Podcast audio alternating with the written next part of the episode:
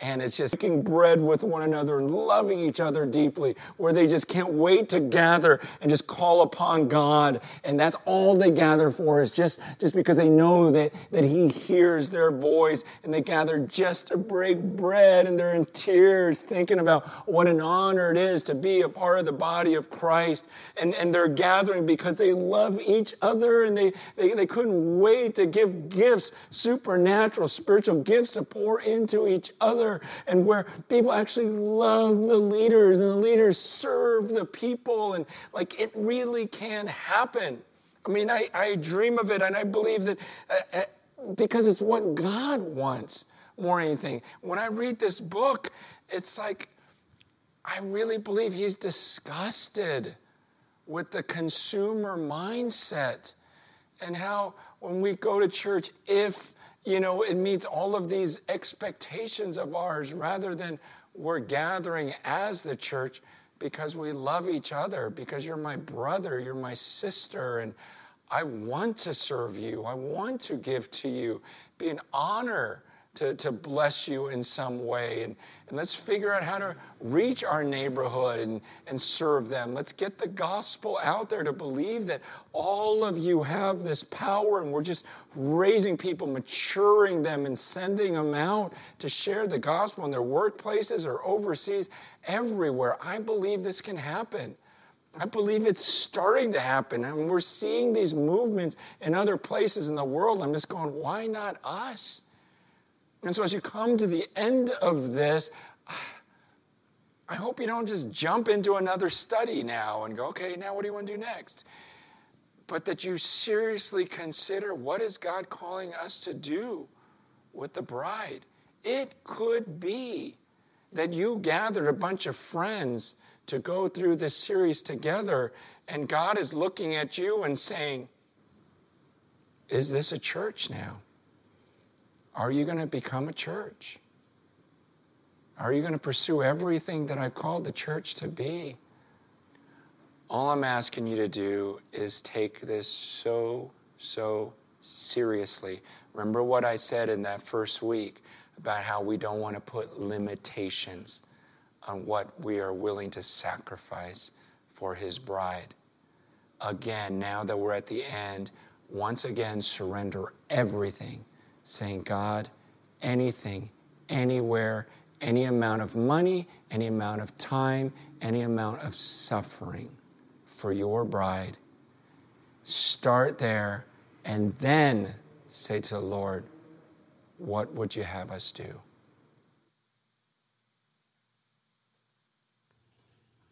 Okay, so we're going to um, jump into what's called the afterword. How, how many of you read the afterword? Did you did you read that one? Sometimes people just stop at the end of the book, but afterwords and epilogues are huge. So, um, so this is this is the first time. Let me let me back up for my life. Let me back up. And um, the first time I really um, processed this, what he's talking about here, because I really think if we don't get this afterword, if we don't understand what he's saying here, all the rest of it becomes academic. You, you, it's, a, it's a futile exercise. And so I was sitting in a church service in 1995, and I'm a youth pastor, and, and uh, my pastor's preaching. He's preaching about the tares and the wheat. And basically, the, uh, the tares and the wheat, or the wheat and the weeds, tare is a weed. Um, he's talking about, you know, you can't tell when you first when you look across a field and the field starts growing at first, you can't tell the difference between the weeds and the, and the wheat. It, it all kind of looks the same. It's all green, small, it's all that kind of thing. And then he talks about, but as it gets as it gets taller, the weeds actually grow a little faster than the wheat, and then the weeds start becoming more noticeable. That that's a whole message within itself.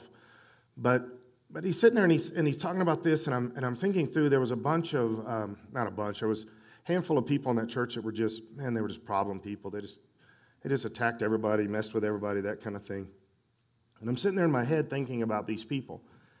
And, uh, you know, kind of thinking and praying, um, God, I hope you speak to them. I hope they're listening. I hope they get this, you know. And then my pastor said, if you assume that you're not a weed because of whatever, because of your place in life, because of your, um, uh, your pr- previous walk with the Lord, your Christianity, how you grew up in the church or whatever, your, your money, whatever. And he names all these things. He said, if you assume that you're not a weed because of those things, see, that's probably uh, proof that you're a weed. And as, as he started into that, I was sitting there thinking to myself, God, these people really need this. Um, these people really need this. And as, as a youth pastor, God, you know, you know, have a heart that they know this. You know, that kind of thing. And as he's saying this, I, the Holy Spirit really convicted me and said that that mentality, that arrogance will destroy you quicker than anything else. That what I talked about some Sunday, that spiritual arrogance, will destroy you quicker than anything else. What, what makes you think you're better, whatever better is, however you qualify better? That's the, that's the interesting thing about people is we would qualify this differently. However you think sets you apart to be better than everybody else. Uh, or, or somehow exempt or something. That's, that's where the danger lies. The, the only thing that makes us anything is the blood of Jesus.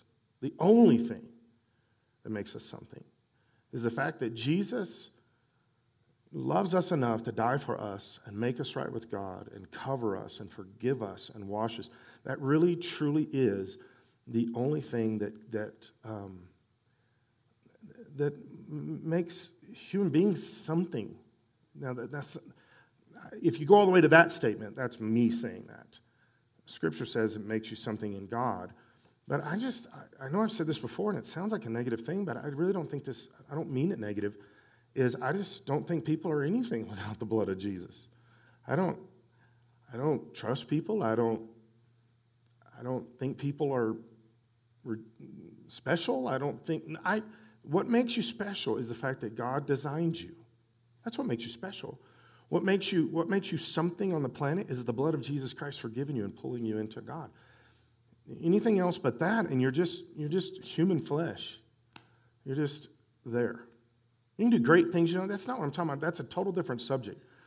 But I'm saying that this, this mentality that we get that I'm worth, you're worth because of Jesus. That's why you're worth. That's why there's something. That's why you're important is because of Jesus. And I do believe that, that we're very important. But we have to have the blood of Jesus to make that reality, to, to, to accomplish something that's more than just human, more than just limited physicalness.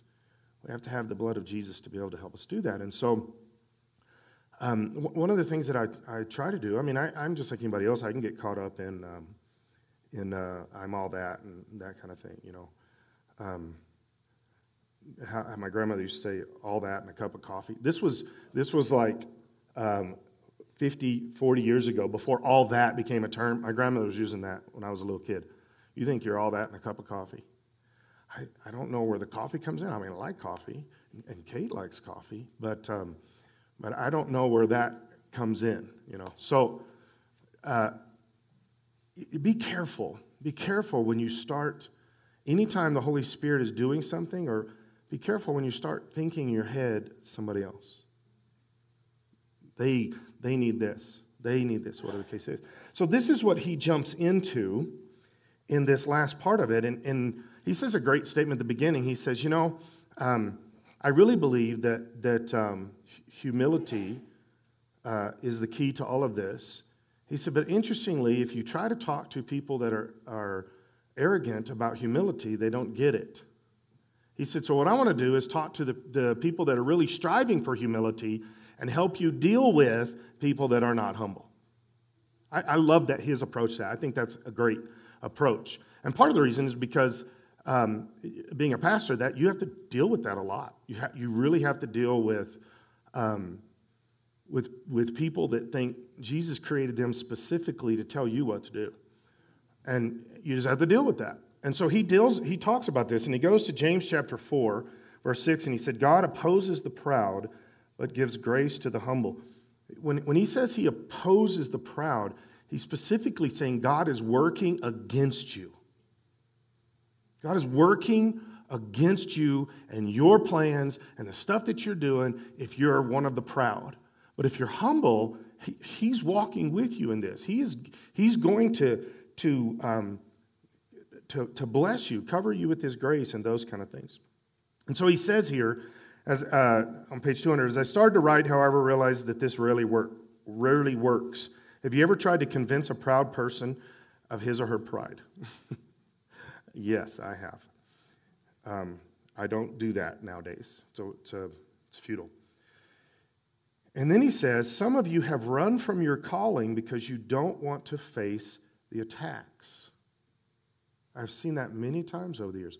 Statistically, I've, I've talked about this. Statistically, all pastors, all, all ministers that start out in ministry, 80% of them will not finish in ministry. Over 80% will not finish in ministry. Well, there's a few reasons. There's a few major ones, probably a lot of little ones, but a few major reasons. And, and the number one reason why ministers drop out of ministry is because of attacks from people. That's the, that's the biggest reason attacks from people. Second biggest one is burnout. Just work, work, work, and, and, um, and there's a lot of things to burn out. Sometimes you don't feel like you're getting there. Sometimes you don't take breaks. I mean, there's all kinds of stuff like that. But, but um, attacks from people and burnout are the biggest things. He said it's a lot easier to tear down a building, building than it is to build one. It's grueling, but the church is worth it. To, to build something, to do something. I think I mentioned this a few weeks ago. One of the one of the sentences in Scripture that's always kind of been like on a personal thing for me um, that Paul says is he says, I don't, I don't want to build on someone else's ministry. I want to go where there is nothing. I, I love that statement.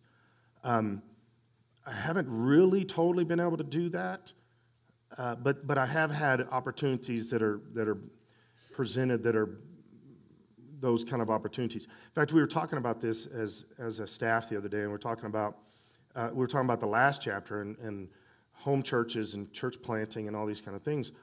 And uh, I've always had a desire to, to um, recreate uh, the church, church at Briargate. I did this in my last church, but to recreate the church somewhere else, or what somebody else would call mother a church or plant a church.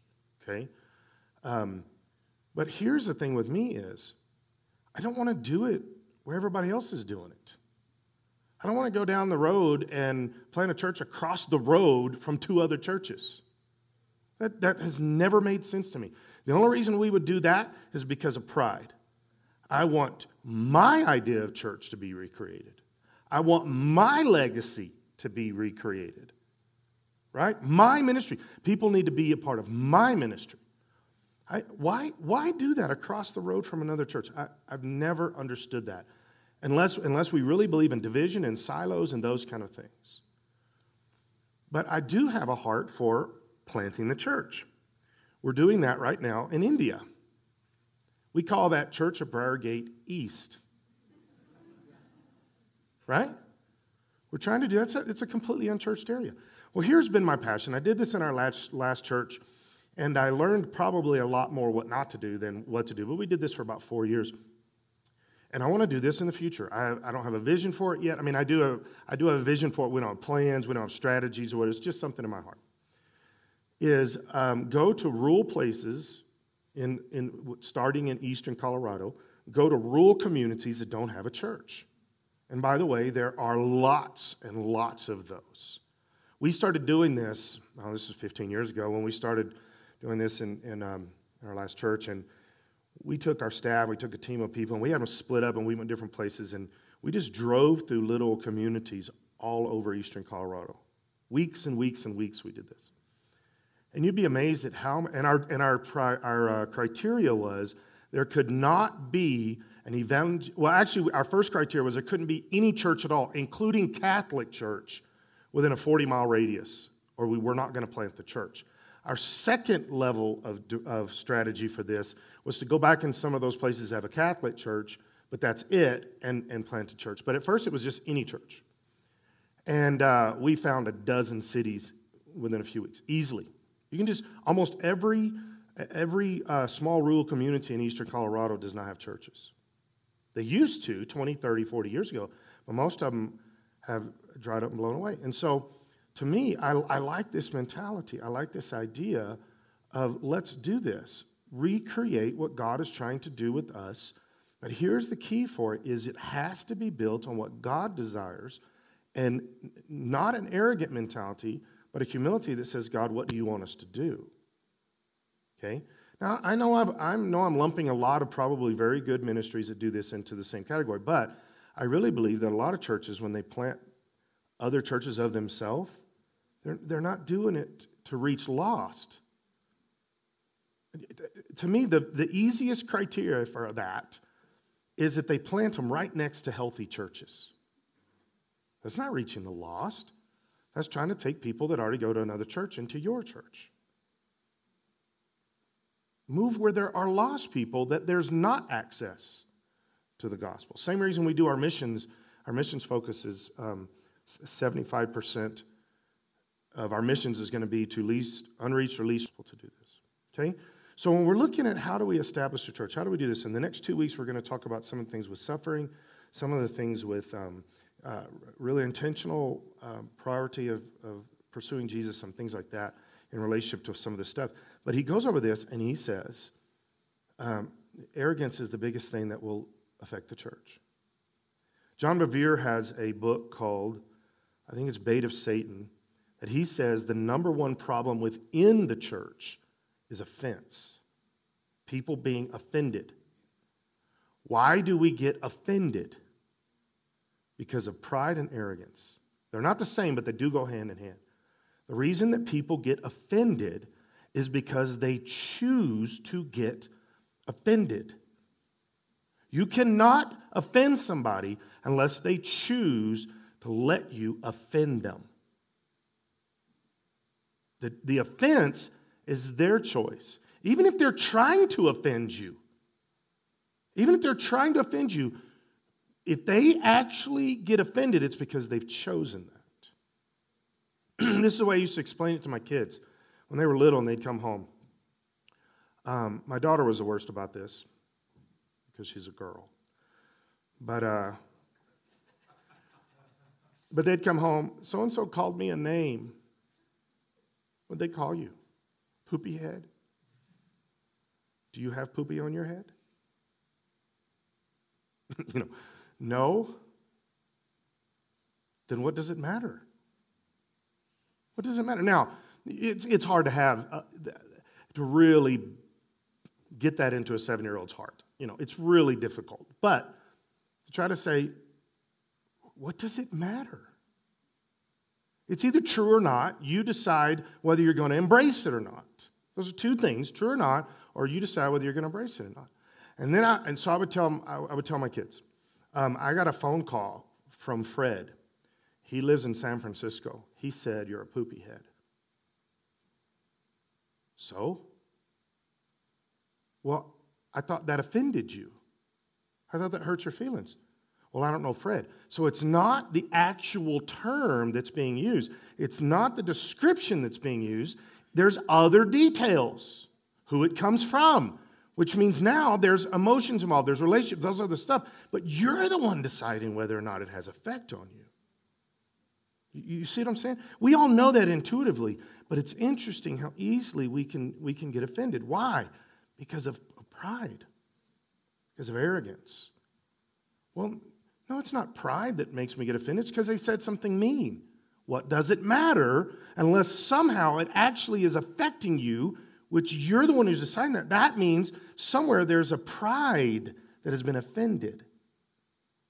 There's, there's a, a, a, a an arrogance inside that says, what? They don't have the right, or that was mean, or whatever the case is. That's your decision. That comes from pride, that comes from arrogance.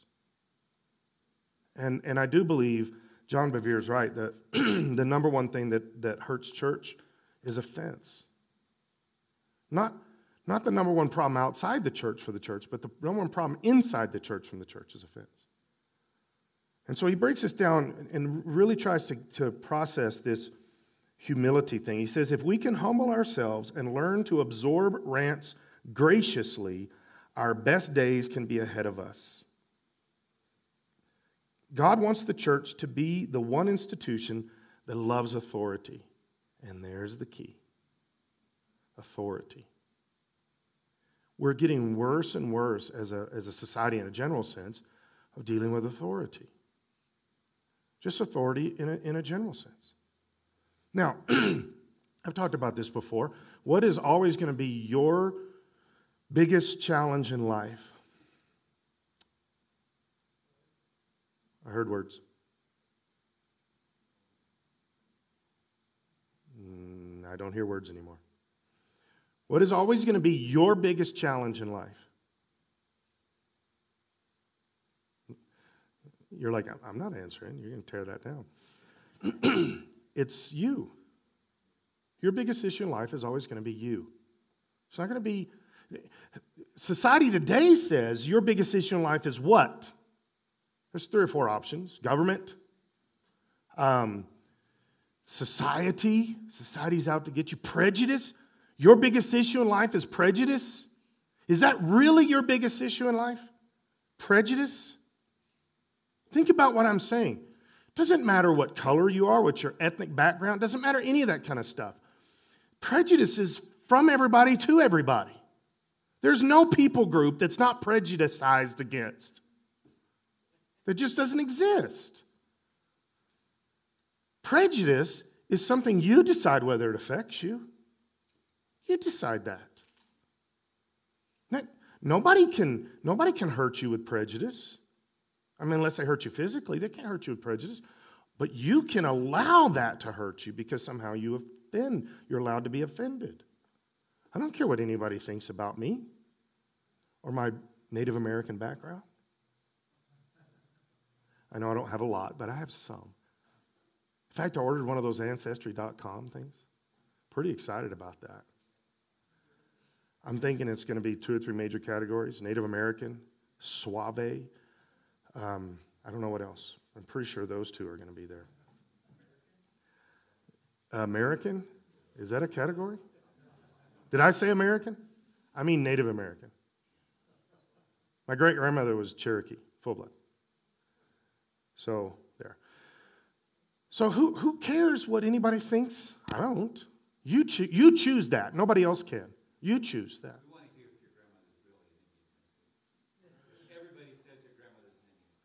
That's true. I don't, she was not a princess. I knew her. She was not a princess. Um, she, she died when she was like 98. So I was, I, Lynn and I were already married when she died, or, or right before we got married, I think. She died. She was not a nice person. Her husband was an was a amazing man of God and planted churches all over the South. And he would plant, plant them and they'd start growing, and she would get them run out. she was not nice. I don't know why I was, so don't ask questions, Michael. It's, it's derailing me. Um, but you're the one who decides whether you're offended by something. No, nobody, can, nobody, can make, nobody can make that happen for you. You have to learn to humble yourself. Because why? The church needs to be an example, and I think he's right about this. The church needs to be an example of people that love authority and voluntarily submit to authority submit to accountability, submit to mentoring, all of these kind of things. That we voluntarily submit to these things. Doesn't matter how old or young or how long you've been a Christian or not, or whether those, those are irrelevant. Every one of us needs to be submitted to authority in our life. We need to, we need to have, have somebody that is speaking into our life. One of the basic things that submission to authority does is it, is it um, minimizes, potentially helps minimize um, arrogance. Basic human arrogance that rises up within all of us, pride. Submitting yourself to other people, potentially, not always, but, but potentially helps minimize that. Because if you're constantly submitting, it's hard to be arrogant. It's hard to have that prideful thing going on because if they're if they're really good accountability partners and really there are going to be times when they recognize those things that they help chop the edges off. Don't don't don't be that way, that kind of thing. So um, he's he talked about this guy that that um, he says I heard someone in the church say I love being under the leadership of the elders. He said that was so weird to hear. The sentence above it, he says, When's the last time you heard someone refer to leaders as gifts? A gift that you, that you have, God has given you a gift in your life. Now, I believe very strongly that we have that God gives us potential relationships that help knock the edges off of in our life. I've said this before. I know everybody thinks I'm making a joke and I say this. is not a joke. I, I believe this. I believe that the, the best relationship that you have to, uh, to be sandpaper in your life is your marriage.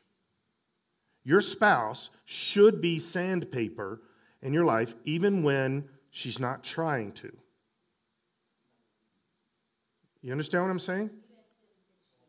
I accidentally said she. She should be sandpaper in your life. Um, he should be sandpaper in your life. But just, just because, why? Just because they're different than you. That's the, that's the very basic starting point. Because they're different than you, they're automatically going to look at different things. You're going to process information. Do all these. You could go down all this list.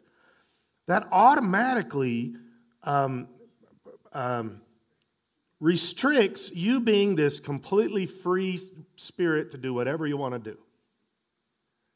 Not that it's bad to do what you want to do. That's not what I'm saying.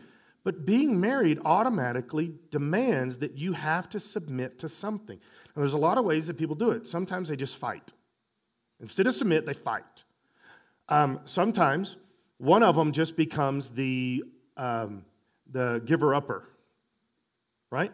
When, when I'm, when I'm uh, doing pre-marriage counseling, I, this is one of the things that I'll talk about with couples is one of you is the one that always, well, most of the time, but sometimes, probably always, be the first to apologize. In every marriage, one of you is the first to apologize. Why? Because you're always wrong?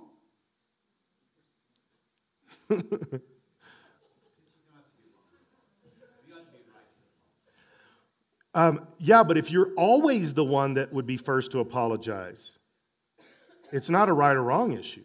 It actually has nothing to do with the actual issue. It's because one of you, that's your personality. You're the, you're the more giver upper. Okay? It's a conflict issue. It's not a it's not, an, it's not about the issue itself, it's about the dynamic. One of the people in the relationship is the stronger personality. By the way, that's not, good, that's not bad. I'm not trying to attack that. One of you is the stronger personality, one of you is not. Um, every now and then, you come across a relationship like Lynn and I, where we're both alphas. You understand what I'm saying? I mean, I am the more submissive one, but we're both we're both very strong personalities, very strong personalities. That's great most of the time, not great sometimes. Well, the dynamics of that, you go into, a, into any group setting, you get more than three or four people, and, there's, and all of a sudden you start having different relational personality dynamics within that concept. Some people are going to be a lot more offensive to other people without even trying to. They're not trying to hurt somebody, trying, it's just their personality. They're a strong personality.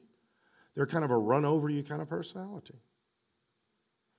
We have to learn how to interact in these things. We have to learn how to, to submit to each other. Remember Ephesians 5 21. So 22, 23, 24, 25. That uh, wives submit to your husbands, husband love your wife. But the verse right before it says wives submit to your husband says submit to one another. We're all supposed to submit to one another. I submit to you, you submit to me. Now, that looks differently in, in every single setting, every single um, concept. Let, let, let, me break this down like this.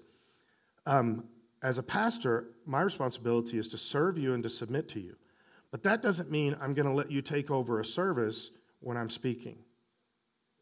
There's still dynamics. There's still directions we're trying to get to. There's still goals that have to be uh, had. That doesn't submitting to somebody doesn't mean you let you let them run over you. That doesn't that doesn't mean that. Okay? So he goes into that just a little bit.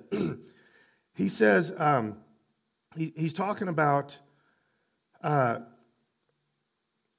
when we're submitting to authority, says this kind of submission is often viewed as weak and degrading in our culture. Yet this is the example of Almighty Jesus. You know, kind of the, the cultural mindset today is who are you to tell me, or how dare you, or that's my right. Society, maybe societally, maybe it is your right. But remember, as Christians, we're peculiar people. We're odd. We will actually submit to a, moment or a circumstance or people or situation when societally or culturally we may actually have the right to stand up. You understand what I'm saying? And, and we could all easily name a handful of those. But submission says that the kingdom of God is more important than me right now. So I'm going to submit. I'm going to do this kind of stuff. It says Jesus was a humble leader and a humble follower. There was nothing weak about his humility. In fact, what I talked about Sunday, um, Jesus, uh, very strong. He had no problem getting up in somebody's face. But again, this, this is kind of as the church, we do this backwards. He gets up in the face of uh, Pharisaical mentalities or religious arrogance or things like that, but he doesn't do that to the, to the sinners. And, and, and I'm not saying our church like this, I don't think we really are that much, but, but sometimes the church says, we're going to get up in the face of the sinners and let the church people do whatever they want. They can gossip, they can backstab, they can do whatever they want. We're going to attack the, the non Christians. That, that's exactly the opposite of who Jesus was. He never attacked the lost, he never attacked the sinners. Never.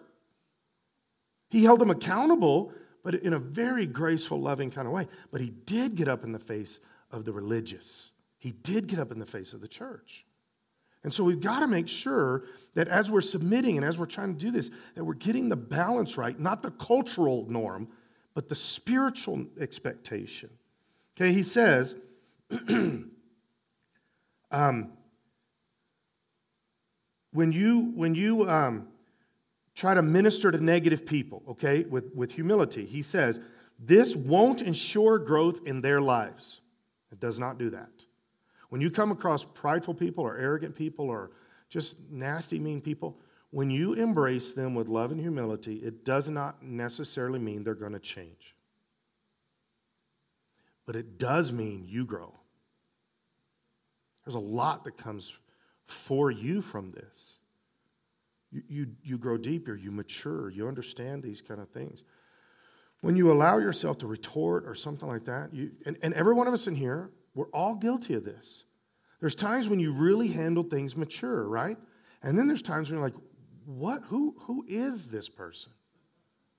Why did I do this? Linda's uncle, he, they're about, he's about 15 years older than I am. And uh, he was telling us a story one time. He's a good, godly man, really, truly. Now, what I'm about to say, you're going to like, how godly is he? But I'm telling you, he's a really godly man. He really serves God. He loves God. He, he loves people, all this kind of stuff. But he, he was telling us one time, this was, this was probably 15 years ago, he was he, he lives in Houston. He was driving down the freeway in Houston. This guy cut him off, and then they pretty soon they're you know they're at each other in their cars, you know, honking or you know trying to cut each other off. You know how road rage gets, right? He said they stop in traffic because it's bumper to bumper. They stop, stop. He jumps out, the other guy jumps out, and they start fighting on the freeway. And he said he had the guy in a headlock just going to town on him, right? And all of a sudden he had this tap on his shoulder and he stops and turns and looks, and there's this young pregnant woman, and she said, Sir, can you please stop hitting my husband? And he said, He has never been more convicted in his life. He said immediately he lets the guy go, hugs him, asks him to forgive him. The other guy, the guy starts crying, hugs him, asks for forgiveness. Now, so 20 seconds before, you got two dudes duking it out. Now they're both hugging and crying each other, with each other. I think the whole thing is weird. But how, how easy is it for us to get caught up in those kind of things? How easy is it for us? I, I, have done this a handful of times. I'm not proud of this, but this is just one example. Um, we were, I was driving in our minivan, and that was the beginning of the problem. I'm a pretty cool guy driving a minivan. And this guy comes racing up in a Porsche convertible and cuts me off and turns real quick and almost makes me wreck. I, I, I run over into the curb kind of thing. I'm like, it's on.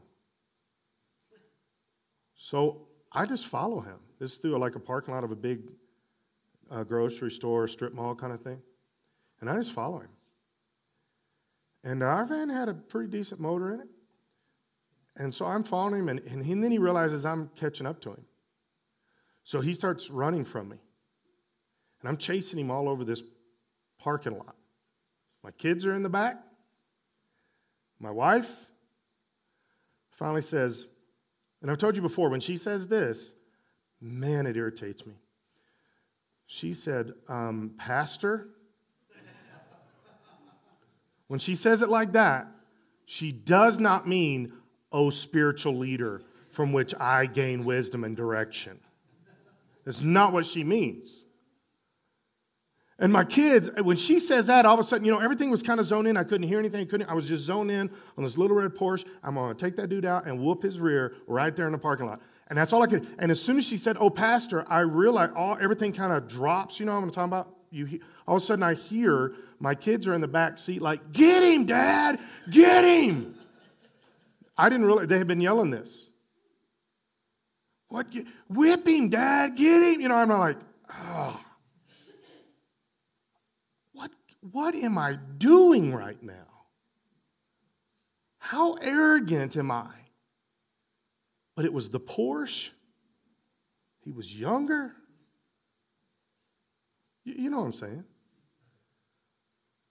And, and I'm realizing, I, I mean, I stopped the van and I apologized to my kids. I apologized to my wife. And if the dude would have stopped and walked up, I would apologize to him. I never did catch him. but guys, it's, it's, it's amazing how quickly we can let our arrogance and our pride rise up, take over, and consume us. I mean, it, it, it's, like, um, it's like your blood, you know, we, we say your blood boils, it's like hot liquid inside your body. To the point for me where I literally couldn't hear my kids, I couldn't hear my wife, anything. All I could think about was that guy. That's pride.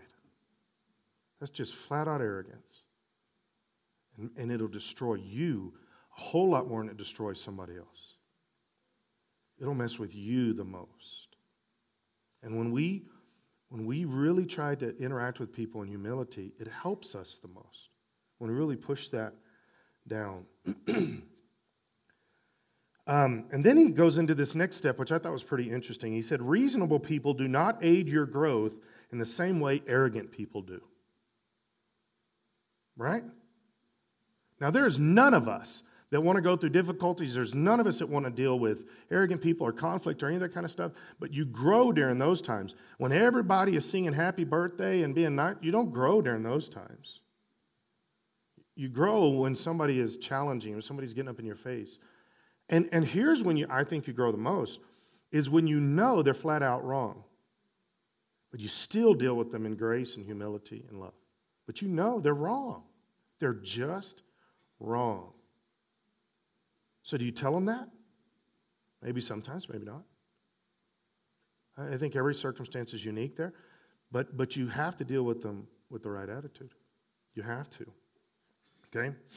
Um, if it is when we love those who slander us that we demonstrate the love of Christ.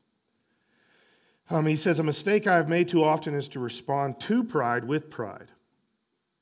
Specifically, like I said, when you know they're wrong, we have the right to deal with them. I have the right to fillet them. But, but we don't. Now, sometimes you have to do that, but, but you better make sure that you're doing it because of the biblical model and because of the Spirit of the Lord is saying that, because if not, it's just you dealing pride with pride, okay? Um, he, he says, he, he does this uh, scripture, uh, he, re, he gives a scripture in 2 Samuel chapter 16. Um, and it's talking about David is leaving his, it's when Absalom comes to try to take his kingdom and David just runs away. And this guy comes up and he's throwing rocks at David and, and yelling at David and doing all this stuff. And uh, um, Abishai is saying, Why don't we go kill this guy? Why are you letting him, why are you letting him do this? And um, he, he says, Behold, my own son seeks my life. How much more may this Benjamite, Benjaminite, Leave him alone and let him curse, for the Lord has told him to. It may be that the Lord will look on the wrong done to me and that the Lord will repay me with good for his cursing today. That's a very unique way of looking at this and, and a very um, humble and biblical way of looking at this. David is saying, This guy is, is ranting and raving to me. This guy is cutting me down. He's saying all this stuff. He might be right. God may have actually told him to say this stuff. I, I, I've tried to go there. I mean, I have gone there sometimes, legitimately, but I've tried to go there other times, but in the back of my mind, I'm saying, but he's not really.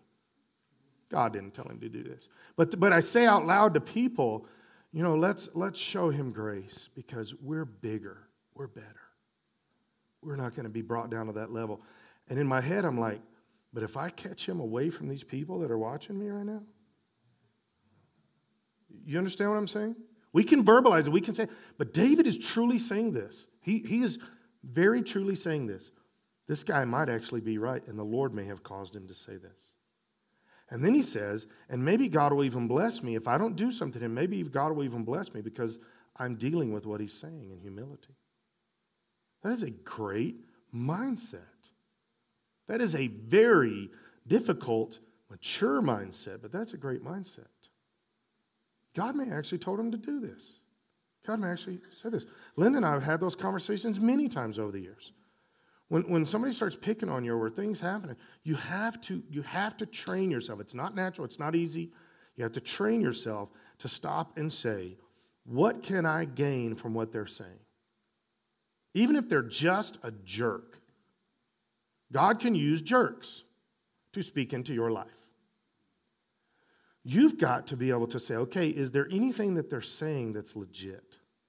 Is there anything they're saying that I can get out of it? Maybe 90% of what they're saying is just them being a jerk and trying to attack you.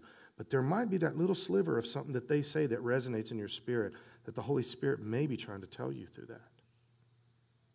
As this is very difficult to do to be able to separate those two things, okay?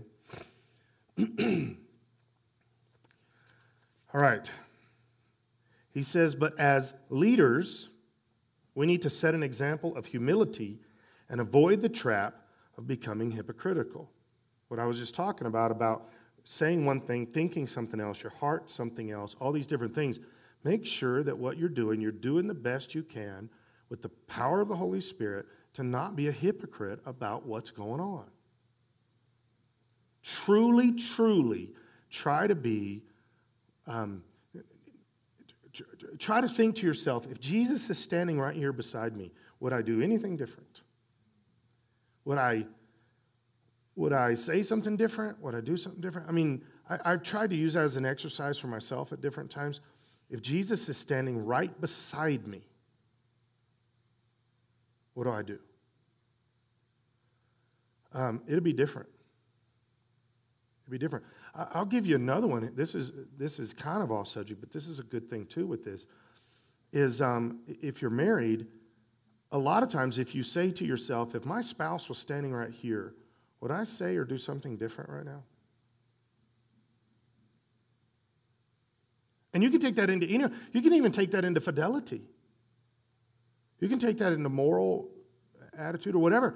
If my, if my wife, if Linda is standing right here right now, am I talking to this person like this? I'm saying morally. You understand what I'm saying? You can take that down a bunch of roads.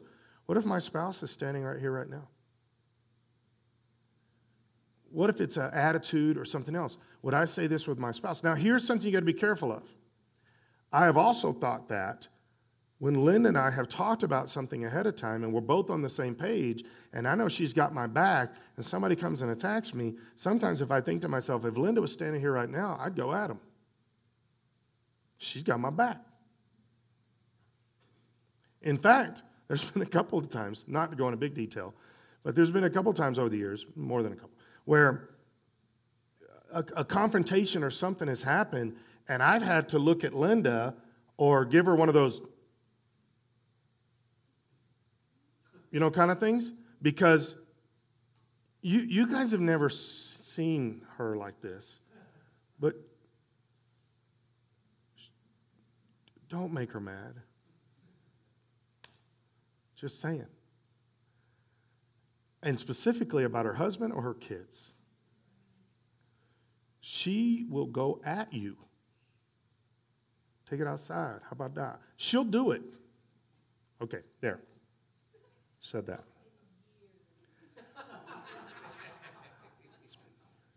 Really? Has it years? Okay. Now, now here he says something else, and this is this is interesting because I don't totally agree with the way he's framing this. I understand what he's saying, but, but look at what he says. In the same way, if you even have an ounce of humility, it is only by the grace of God. He blessed you with it. If we truly believe this, then it makes no sense to be angry at others for not having received the same grace. Thank God for any insight, wisdom, or humility has graced you with it. Quickly forgive anyone who's hurt you and pray by God, pray God by his mercy would open their eyes.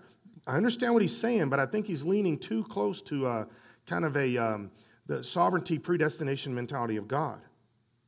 I don't think grace happens just because God gives it to you against your will.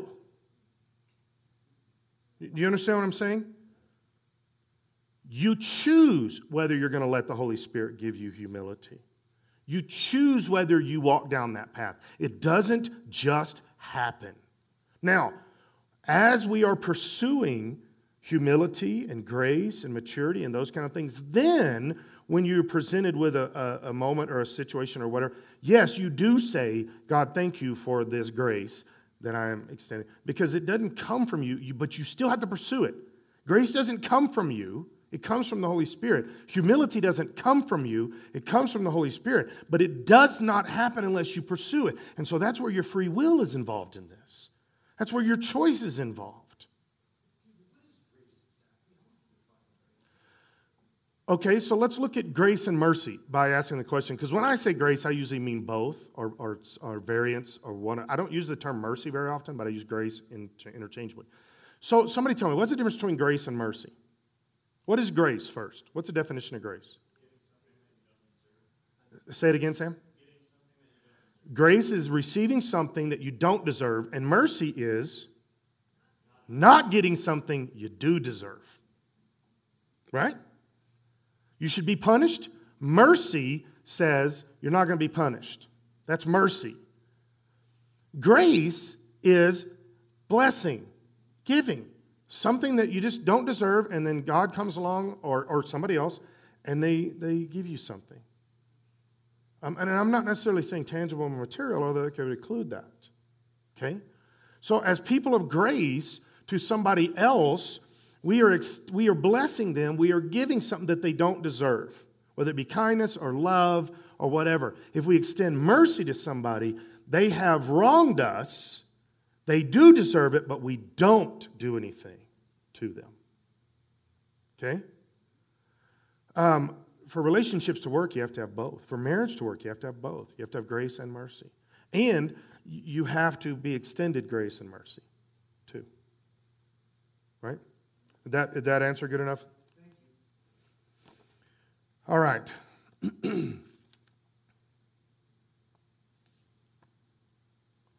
now, then he, he goes into a different, on page 208, he switches and he says, okay, we are called to love proud people, but there is a time to put your foot down. There comes a time when you just, some, you just have to do something. And, and I believe this is as much of a grievance that I have against church thinking and church mentality as much as anything else is I've just watched for, for all my life, I've watched where mean people are allowed to be mean people in the church and nobody will stand up to them. That's just as bad as n- not being nice to people that are sinners or something else, right? We're supposed to love and embrace people that, that uh, um, need to be forgiven. But at the same time, we're supposed to stand up against jerks.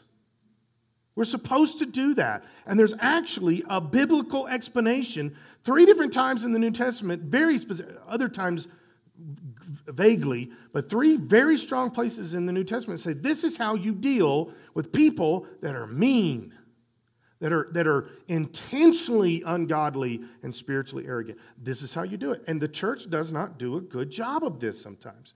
He said there has to be times when you put your foot down. Titus chapter 3 as, as for a person who stirs up division, after warning him once and then twice, have nothing more to do with him. Cut him off from you.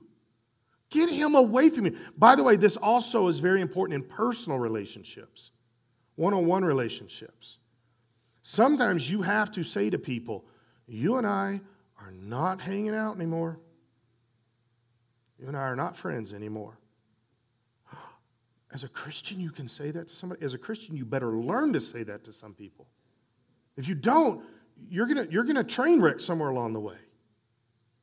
You've got to put your foot down at certain times and say, This is not okay. Now, your marriage is not one of those. Okay?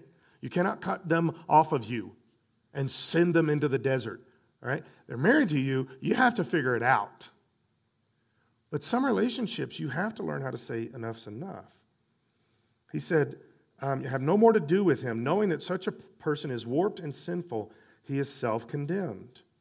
Many churches have been destroyed because leaders are unwilling to confront and remove divisive people. Now, be careful if you go to a church where that's talked about a lot. Okay? If you're, one of the things that I, I hate when I hear ministers say this, I hate it, is when they say, well, God's pruning our church. How often does He do that? I hear people say that regularly. If we just look at natural cycles of life, you prune a very little bit once a year. You understand what I'm talking about? Usually, when I hear ministers say that, now, now sometimes they're actually legitimate. That's actually a true thing. God does do that. Most of the time, I think to myself, no, you're just not dealing with the issues. You're just either too strong or too weak. You're not dealing with the issues. If God is constantly pruning, constantly pruning, when is He growing? When is He developing? Some fruit needs to grow. Okay? he said it's not that we're, in, when I read in verse 10 where it says, we have nothing more to do to, with him, he says it's not that we're condemning him. The passage states that he is self condemned, meaning he has done this to himself. I've dealt with this at different times over the years where, um, believe it or not, I'm going to say this, my wife will back this up, okay? if all you ever see of me is, is speaking, you're going to have a misconception of how I really interact and process certain things. Okay? Excuse me. My Tim, can you do me a favor? I have a drink right there. Um, my natural, the, the way people think, oh, it's a big one. Thanks, Tim. because I have a strong personality and a strong preaching style, sometimes people think that that's how I deal with relationships. And it's not how I deal with relationships. In fact, I've said this before. The, uh, the I, he got me some. Thanks. Um, I've said this before. If you if you talk to our board, you can talk to all of our board right now. Every single one of our board members will tell you this. You can talk to any board members I've ever had in the past of my pastoring. They will all say the same thing. I let a lot of junk go more than I uh, deal with it. And it's not because I'm scared of confrontation. not scared of confrontation. In fact, the reason that I let a lot of things go is because I am so not scared of confrontation that I might be bringing it a little bit. And I know me. I know me. I, I, said this. I said this recently to our board. I'm probably about to tell you more than I need to because you might use this against me later. I'm what I call a juggler. Not, not that. Jugular vein. No, not, not, no, not that. Good clarification. Um, jugular vein. In other words, and this goes back to my past, but if, if, we, if we get into a fight, I'm not going to disable you and move away. It's not how I think. You understand what I'm saying? Okay, I'm about to go there with you. I'm going to beat you down until there's nothing. And I'm not going to quit until way past when I should have. And I have to fight that. I have to fight that, fight that, fight that. I've done that with my wife. I've done that with my kid, not physically. I've done well with my kids. Sometimes I've spanked them too hard because I'm letting anger guide. Right? And, and there, you, you have to deal with people with grace and humility. And so I overextend that more than I don't, and it, and it actually causes more problems. I've had to fire people over the years. Not a lot, but a few times over the years, I've had to fire people. I've always waited too long. I've never fired somebody early or on time, ever. I always fire them about nine months or a year too late. And it hurts them and it hurts those around them, hurts the church, hurts a lot of things. God has actually called us to stand up against people sometimes and to do the right thing because it's the right thing. And sometimes that means the individual has to deal with the pain of being pushed aside or ostracized or fired or something else because you have to do the right thing biblically. This is what I, have had these conversations with other pastors that struggle with this. It's not easy for people to have to do things like this. And what he says here is very important. You're not doing it to them, they did it to themselves. They did this to themselves. I, I, there's a lot of new language we use in today's culture that I think is cheesy, but it's, it's apropos, I guess. Um, in fact, Linda was giving me a hard time about one of these today. When you're going to ask somebody to not do something anymore, we say things nowadays like, I'm going to release you to do something else. What? That's such cheesy language. I'm going to release you to find a better path than near me. That's what you mean. But we use terms like that, that I, oh, that stuff just drives me. Just tell them what you're saying. Just say it. You need to go away. Just say it. I'm going to I'm going to help you find um, your perfect fit because it's not where I am. You know what I always hear when somebody says that? I hear that old, I, I saw it in a movie or something, I don't remember where I saw it. When you're going to try to break up with somebody, it's not you, it's me. Oh, whatever. Unless you qualify that, it's not you, it's me. Me doesn't like you. Then it's legit. Okay. Most people believe it is unloving to ever remove somebody from the church. In the name of compassion, they refuse to obey Scripture. This is not compassion, it's rebellion. That's huge, guys. That's huge. Huge. Okay? Um, all right. And this is good too. He says there are already too many misguided people in church who boast about being a safe place because they let people gripe and complain to them about something or people or circumstances. That's called gossip.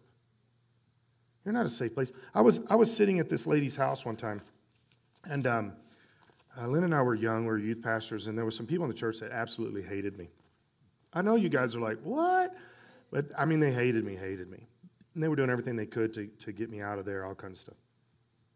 And um, we, we went to lunch with these people. In fact, it's the only time we ever went to lunch at their house.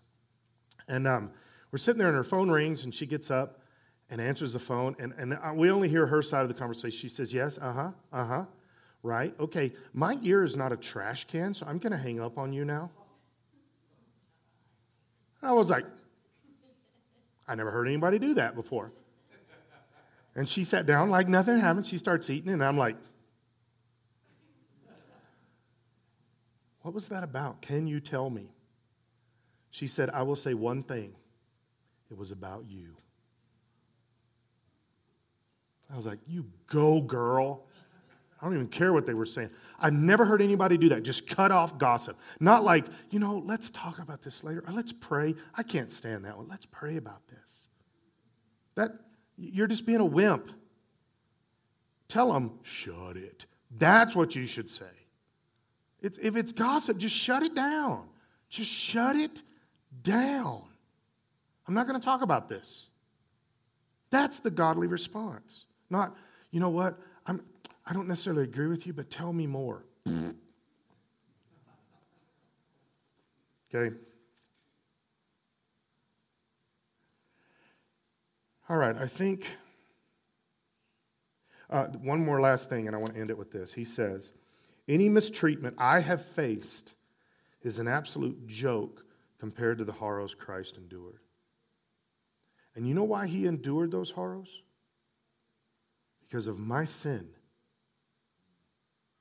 Christ goes through, through horrendous stuff because of my sin, and then I get upset when somebody offends me. Somewhere we got to put that into a good, healthy balance. So look at that. Okay, anything, any comments, stuff? I went through a lot of stuff. Any, any comments, questions, observations, critiques? Better be careful critiquing me after all that.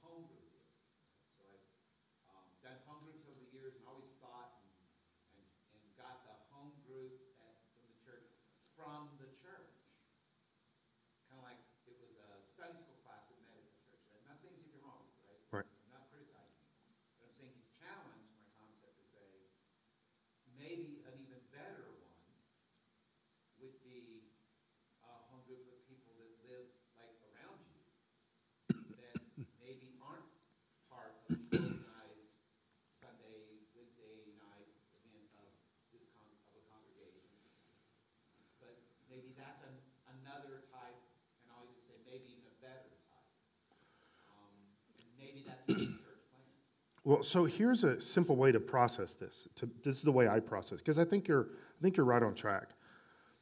Do you think Paul? Let's start with Paul, but you can pick any pick Peter or James because they were like the head of the church in Jerusalem. Do you think they went to a group of people meeting called a church, part of the church, and said, "You know what? We would like to have another church in our house can some of you come along? Do you understand what I'm saying?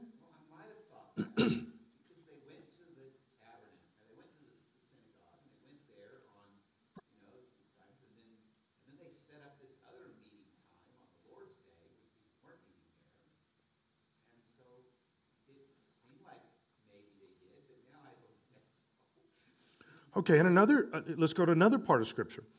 In Acts chapter 2, Peter gets up and says, How many Christians were already um, existing in Acts chapter 2? That we know for sure. At least 120. Right? Okay. Were they all meeting in a building together? I don't think so. I think they were probably spread through a few homes.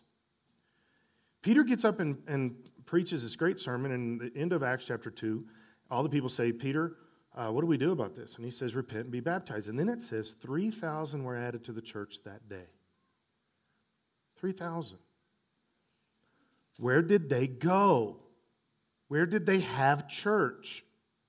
There wasn't a mega church they could all go to. There was only about 100 and say 50 if we if we push that 150 people that called themselves the church at that time. That was the total existing church in the world. About 150 people. So they didn't have enough homes to do that. So what happened? Those 3,000 people immediately started having people in their home. These people had no clue. They had not been saved except minutes. And all of a sudden, you've got hundreds of churches all over the area. Now, did did like Peter and James and people provide leadership? Sure. Guys, they they started with lost people and there was a church. And I do believe, I, I believe Michael is, is, is getting to the place where, in my thinking, we all have to get to somewhere is if you're going to start a Bible study, don't start it with people in the church. Maybe take one other couple in the church just to give some good balance and, and, and, and teaching and sharing and stuff. But start it with people in your neighborhood that don't know Jesus. Start that kind of Bible study. See, in our heads, if we say, I'm going to start a small group, a Bible study, we always think church people. We're wasting. We're wasting energies and gifts and talents because we're all doing the same thing. And then 10 years later, we're all still meeting together, but we've gone to somebody else's house or it's this different. And then 10 years later, we're all still meeting. When do we say, wait, I have gifts and abilities and I'm going to help disciple the lost? And then I start a Bible study in my home with lost people. I start a life group. I start a, a, a hamburger thing. Okay? We, we call our Thursday night, which we're doing tomorrow night, we call it Grillers, and it's, it's uh, food and prayer. It's specifically designed. I started something years ago called Grillers. A couple guys in our church had come to us say just got saved. Both of them had been saved weeks, not months, weeks. Both of them came to me and said, Hey, we want to do something. We've been talking to each other, both, I mean, a couple weeks, Christians. They said, We've been talking to each other. We thought maybe we would start a group at our house where we just grill a bunch of food and invite our friends. He said, Not church people, friends, which was unique because they were brand new Christians. Church people weren't their friends. And he said, We're going to invite our friends. And we started doing that. And we started having quite a few of these because it got too big. We were in 50, 60 guys coming to grillers. So we started, different guys started doing grillers at their house. And basically, it was just bring meat and we'll talk. And eventually, we're probably going to talk about Jesus. that was cool to me. That's the way it should be. Let's start a small group doing what? Doesn't matter what you're doing. Just reach lost people and talk about Jesus somewhere in the process. Okay? We've gone over, and I can't breathe. All right. so, how how are we going to pray?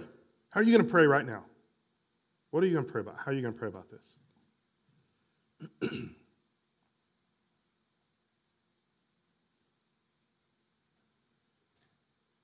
okay, good answer. So this is this is one of the basic prayers I think we need somewhere you got to figure this out for yourself, but somewhere we got to go here. Let me go back to what I said at the very beginning. God, help me not just to assume I'm not a weed. Don't let my pride and my arrogance make me assume I don't need to repent or whatever. Help me to be humble. Help me to be a person that, that seeks after you and your instruction and your uh, discipline, and help me to submit people, authority, those kind of things, right? Yes, sir.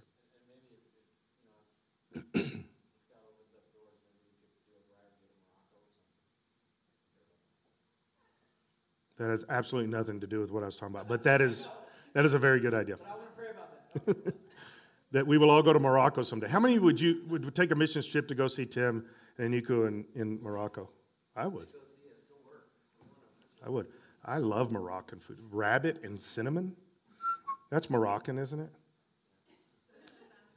it? all right. So let's pray.